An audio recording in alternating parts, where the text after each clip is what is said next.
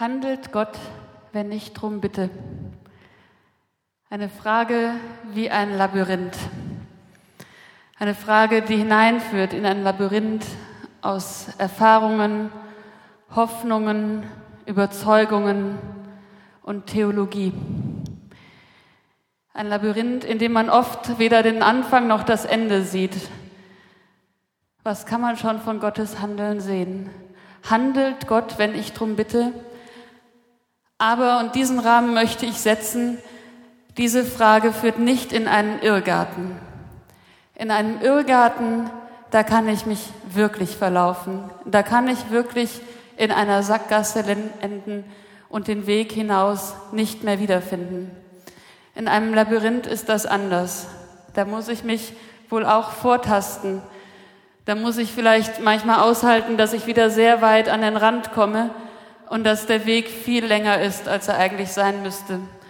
Aber irgendwann werde ich ankommen und werde nicht in einer Ecke landen. Und diesen Rahmen möchte ich setzen und unter diesem Vorzeichen möchte ich leben. Handelt Gott, wenn ich drum bitte? Die Frage ist auch so schon schwer genug, auch ohne dass ich auch noch fürchten muss, dass es im letzten in einer Sackgasse enden könnte. Vor dem Start in das Labyrinth stehen zwei Beobachtungen, warum diese Frage sich überhaupt stellt. Und die erste ist diese ursprüngliche Bitte, von der Simon schon gesprochen hat, dieses Bitte oder Bitte nicht. Das Hoffen, dass etwas Schlimmes nicht passiert, wenn ich eben nicht auf beiden Beinen lande. Und ich sage, bitte, bitte lass es gut gehen. Und ich weiß gar nicht genau, wem ich das sage. Ich wende mich an jemanden, ohne, ohne darüber nachzudenken, ohne genau zu wissen, an wen, weil ich spüre, dass ich sonst sehr alleine bin und dass ich hier nichts mehr tun kann. Und diese ursprüngliche Bitte ist auch das, was mitschwingt wenn wir Kerzen anzünden, wenn das Schlimme eben doch passiert ist. Mit der Hoffnung, dass es da irgendwie noch eine Perspektive geben soll und dass es nicht sinnlos sein soll, diese Kerze anzuzünden. Das ist das eine. Das Zweite, warum ich finde, die Frage, handelt Gott, wenn ich darum bitte, ist eine Frage, die sich mir stellt und die ich nicht als für mein Leben einfach nicht existent betrachten könnte. Das ist ein Satz, den ich mitgebracht habe. Wie jedes Mal bringen wir irgendetwas aus der Bibel mit. Diesmal ist es ein Satz von Jesus in mehreren Evangelien überliefert und so kurz, dass man ihn gar nicht vorlesen muss. Bittet und es wird euch gegeben. Mit einer großen Selbstverständlichkeit. Da braucht es nichts Besonderes. Kein Opfer, kein Spezialwissen, keine Weihe. Das ist sehr einfach. Bittet und es wird euch gegeben. Ihr braucht wirklich nur zu bitten. Das ist so einfach wie eine Rose ist eine Rose ist eine Rose. Eine Bitte ist ein Atemzug, ist eine Bitte. Und dann geht es rein in das Labyrinth. Wenn ich nämlich Gott bitte, so wie Jesus das auch ganz selbstverständlich tut, denn in dem Kontext dann sagt er, ihr gebt doch euren Kindern, wenn sie euch um Brot bitten, auch Brot und kein Stein. Um wie viel mehr gibt euch dann Gott alles, was ihr braucht? Er ist doch euer Vater, eure Mutter im Himmel. Wenn ich also Gott bitte und damit darauf setze, dass Gott da ist und dass Gott für mich da ist und dass Gott hört, wenn ich also bitte mit der Hoffnung dabei, bitte Gott, tu doch was, greif doch ein, rette doch, mach dem Bösen ein Ende. Oder wie hier in unseren Fürbitten, wo sehr oft gebetet wird für Menschen, wo es nicht mehr weitergeht, für Menschen, wo wir nichts mehr tun können, für Menschen, die wir lieben, für ihre Sorgen, für ihre Not, für ihre Angst. Wenn wir, wenn wir beten für das Leben und das Sterben, für Momente von Ohnmacht und Schuld, dann sind das hier Momente voller Mitgefühl. Momente, in denen wir spüren, wir alle, wir teilen in diesem Moment diese Hoffnung, dass Gott hört. Und dann ist eine Bitte, ein Schweigen, ist ein Gebet. Und dann geht es weiter in das Labyrinth. Dann kommen die Momente, wo ich manchmal sehr nah dran bin am Zentrum und dann auf einmal sehr weit wieder weg. Dann geht es nämlich um die Frage, und jetzt? Was macht Gott damit? Handelt Gott, wenn ich drum bitte? Handelt Gott, wenn wir drum bitten? Und dann gibt es Menschen, die sagen, selbstverständlich ja. Und ich beneide die immer ein bisschen. Und es gibt Menschen, die sagen, natürlich nicht. Wie sollte das gehen? Und wenn das jetzt ein Irrgarten wäre und kein Labyrinth, dann wäre das eine Sackgasse, weil es an dieser Stelle nicht weitergeht, weil wir es nicht wissen können. Wir können ja keinen Versuch machen, wir haben ja nur die eine Erde. Wir können nicht machen eine Welt, in die Gott eingreift und eine Welt, in die Gott nicht eingreift. Und dann schauen wir mal, was er denn tut, wenn wir bitten, ob sich dann was ändert. Die Frage ist nicht beantwortbar, weil es kein Außen gibt. So wenig, wie wir die Frage beantworten können, ob ein umstürzender Baum, wenn niemand da ist, der Schallwellen wahrnehmen kann, überhaupt ein Geräusch verursacht. Man kann diese Frage nicht beantworten. Es wäre eine Sackgasse. Ich kann also nicht widerlegen, dass Gott nicht gelegentlich in diese Welt eingreifen könnte. Das heißt, ich kann es, wenn ich über Theologie und Naturwissenschaft und so weiter äh, nochmal die ganzen Bögen ziehe, aber ich kann es im letzten nicht wissen weil wir keinen Außenstandpunkt haben.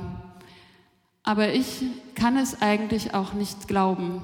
Und zwar nicht, weil ich es Gott nicht zutrauen würde, sondern weil ich es unerträglich fände, dass es dann doch so viele Situationen gibt, wo es so nötig wäre, so unbedingt nötig und Gott eben nichts tut, nicht handelt, nicht eingreift, nicht rettet, nicht schützt. Und ich möchte Gott an dieser Stelle aus dieser Verantwortung auch nicht entlassen, denn das hieße, Gott so klein zu denken, dass man ihn entschuldigen könnte. Und dann steht dagegen dieser einfache Satz, bittet und es wird euch gegeben. War das ein Irrtum? Ich drehe in dem Labyrinth eine kleine Schleife eine kleine Extraschleife, die vielleicht vom Thema wegführt, vielleicht aber auch ein bisschen weiter rein und schaue mir an, wie betet denn Jesus? Wie beten denn die Menschen zur Zeit Jesu? Und da ist der einigermaßen letzte Schrei in der Gebetsliteratur das Buch der Psalmen. Für uns ein altes Buch, damals noch relativ frisch, denn es ist eines der späten Bücher des Alten Testaments, spät fertig geworden, spät zusammengestellt, sorgfältig geplant. Und in diesem Buch, wo auch gar nicht immer so klar ist, ab wann ist ein Gebet eigentlich ein Gebet, ist ein Text, in dem zwar die Rede ist von Gott, aber Gott nie direkt angesprochen wird, eigentlich ein Gebet. Ein Buch, was nicht so eindeutig ist. In diesem Buch geht es gar nicht die ganze Zeit um diese konkreten Bitten, ganz im Gegenteil. Es fängt an mit der Frage, wie geht eigentlich ein gutes Leben vor Gott? Und dann geht es über 100 Psalmen weiter und erst nach 104 Psalmen kommt das erste Mal und in der heutigen Zusammenstellung der Bibel eben auch das erste Mal in der Bibel überhaupt das Wort Halleluja, auf Deutsch lobt Gott. Und es endet dann auch bei Psalm 150 mit einem Halleluja. Und davor geht es durch die Höhen und Tiefen des Lebens, durch Nöte und Ängste, durch Glück und durch Unglück. Alles vor Gott gebracht, bis es in einem Lob endet. Und nebenbei, es ist eigentlich sehr tröstlich, dass das Lob erst so spät kommt. Man muss nicht immer direkt loben können. Und in diesem Buch der Psalmen da werden die Nöte beschrieben, aber in Bildern. Und oft sind es changierende Bilder. Da ist in, unmittelbar hintereinander ist das, was mich bedroht, das Feuer, das Wasser, der Feind, der Pfeil des Feindes, das wilde Tier. Es geht ineinander über. Und das, was Gott tun soll, auch. Retten bitte, zum Leben führen, Hoffnung geben. Aber es sind keine konkreten Bitten. Es ist nichts Konkretes, ähm, was jetzt direkt passieren soll und damit auch nichts Überprüfbares. Ist das dann eigentlich eine Antwort? Heißt es, ich darf Gott einfach nicht so genau bitten? Und wenn ich nicht konkret bitte, dann kann ich auch nicht enttäuscht werden? Ich bin mir nicht sicher, ob das gemeint sein könnte. Ich schaue auf das Leben Jesu, der aus, dieser großen, aus diesem großen Vertrauen heraus sagt, bittet und es wird euch gegeben. Und der aus diesem Gottvertrauen lebt und dann stirbt. Immer noch im Gottvertrauen? Ein Gebet ist eine Anklage, ist eine Frage. Und wenn dann keine Antwort kommt, wenn dann meine Fragen ans Ende kommen, wenn ich ans Ende komme, wenn da kein Weg mehr ist, dann kommt im Labyrinth das Zentrum. Und nach all diesen Wegen, nach den namenlosen Bitten, nach dem Gebet hindurch, durch das Mitgefühl, durch die Ausweglosigkeit und durch die Frage nach Gott, dann geht es ins Zentrum und im Zentrum ist Gott und Gott schweigt. Mir war die Rede vom Schweigen Gottes lange sehr unerträglich weil ich sie gleichgesetzt habe mit Untätigkeit oder sogar Gleichgültigkeit. Denn Gott müsste doch Antwort geben. Ich taste mich dahin vor, dass es auch anders sein könnte und dass das Schweigen Gottes sein kann wie das Schweigen einer Freundin, die mit mir schweigt, wenn es nichts mehr zu sagen gibt. Und ich taste mich dahin vor, dass das Schweigen Gottes so sein könnte, groß und hörend und verstehend und auf eine Weise auch friedlich und tröstlich. Manchmal in Sternminuten unseres Lebens, es sind wohl eher Minuten als Stunden oder Tage, da können wir etwas davon spüren, glaube ich, wenn unser Herz in Gottes Rhythmus schlägt. Manchmal hier im Gottesdienst, wenn das Schweigen zwischen den Fürbitten so dicht ist, dass man eine Ahnung bekommen kann vom großen Schweigen Gottes. Aber die Frage bleibt, handelt Gott, wenn ich drum bitte? Und an dieser Stelle bleibt sie etwas Undurchdringliches und ein Geheimnis. Und ich weiß, als Theologin darf man nicht zu früh sagen Geheimnis, weil man läuft immer Gefahr, den Verstand sich zu früh in die Hängematte legen zu lassen und sich mit vorläufigen Fragen und vorläufigen Antworten vor allem zufrieden zu geben. Aber ich glaube, an dieser Stelle ist das Wort tatsächlich richtig.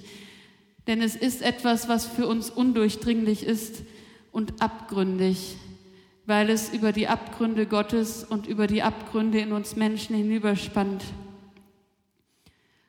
wenn Gott schweigt und uns trotzdem behutsam im Dasein hält. Und nach diesen Wegen durch das Labyrinth, wo ich immer mal wieder diesem Zentrum sehr nahe komme, aber auch noch nicht am Ziel bin, da glaube ich, werde ich irgendwann tatsächlich mich diesem Ziel nähern, vielleicht durch Fragen hindurch diesem Ziel, wo dann irgendwann endgültig, wenn es keinen Weg mehr gibt, alles ganz einfach wird. Eine Rose ist eine Rose, ist eine Rose. Und Gott ist im Schweigen, ist eine Antwort. Amen.